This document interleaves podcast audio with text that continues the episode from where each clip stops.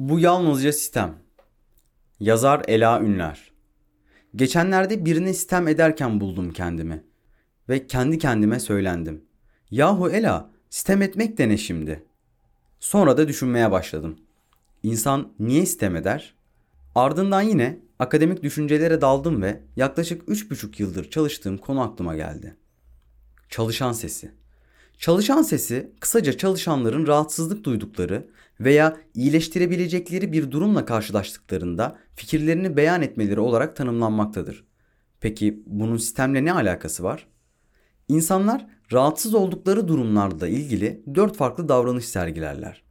Ses çıkarırlar, sessiz kalırlar, yok sayarlar, bulundukları ortamdan uzaklaşırlar. Aralarında en yapıcısı hangisi sizce? Tabii ki sesini çıkarmak. Yani aklındakini ifade ederek içinde tutmamak.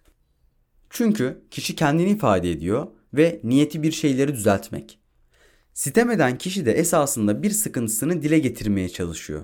Yani ses çıkarıyor. Ama bunu yaparken seçtiği yol farklı. Sitem ettiği kişiye bir ihtiyacını anlatıyor. Beni anla diyor. Gel beraber çözelim şu problemimi diyor. Karşılığında da genelde olumsuz olarak algılanan sitem eden kişi damgası yiyor. Mesela bir süredir arayıp konuşmadığınız veya görüşmediğiniz bir arkadaşınız ile karşılaştınız diyelim.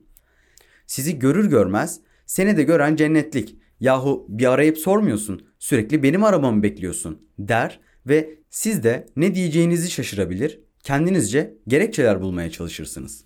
Elbette siz de haklısınız. Çünkü herkesin işi başından aşkın. İş, güç derken hiçbir şeye fırsat kalmıyor ki. Derdim kendinizde kabahat aratmak değil. Size sitem eden arkadaşınıza karşı olumlu düşünmenizi sağlamak. Esasında size ihtiyacı olduğunu anlatmaya çalışıyor. Belki kendini yalnız hissediyor veya bir başka derdi var. Sitem edene kızmak yerine bize ne anlatmaya çalışıyor diye sormak çözüm yolunda ilk adımmış gibi görünüyor. Esas sıkıntı artık sitem etmeyi bırakmış, sizi uzun zaman görmese bile bunu dert etmeyen yani yok sayan kişilerle. Dikkat edin. Eğer sesini çıkarmak yerine yok saymayı seçmişse sizden ümidi kesmiştir. Yani öğrenilmiş çaresizliğe düşmüştür. Ses çıkarsam ne olur ki? Nasıl olsa bir yararı olmuyor. Tabi sitem etmeden direkt ihtiyacı paylaşmak en faydalı olanı. Ama bu da ancak oturmuş ve derinleşmiş dostluk ve ilişkilerde yaşanabiliyor. Diyeceğim o ki siz siz olun, sitem edeni bir de onun açısından düşünerek dinleyin. Bakalım ne demek istiyor. Bu yazından sonra sistem edenler çoğalırsa ne yaparım artık bilmiyorum.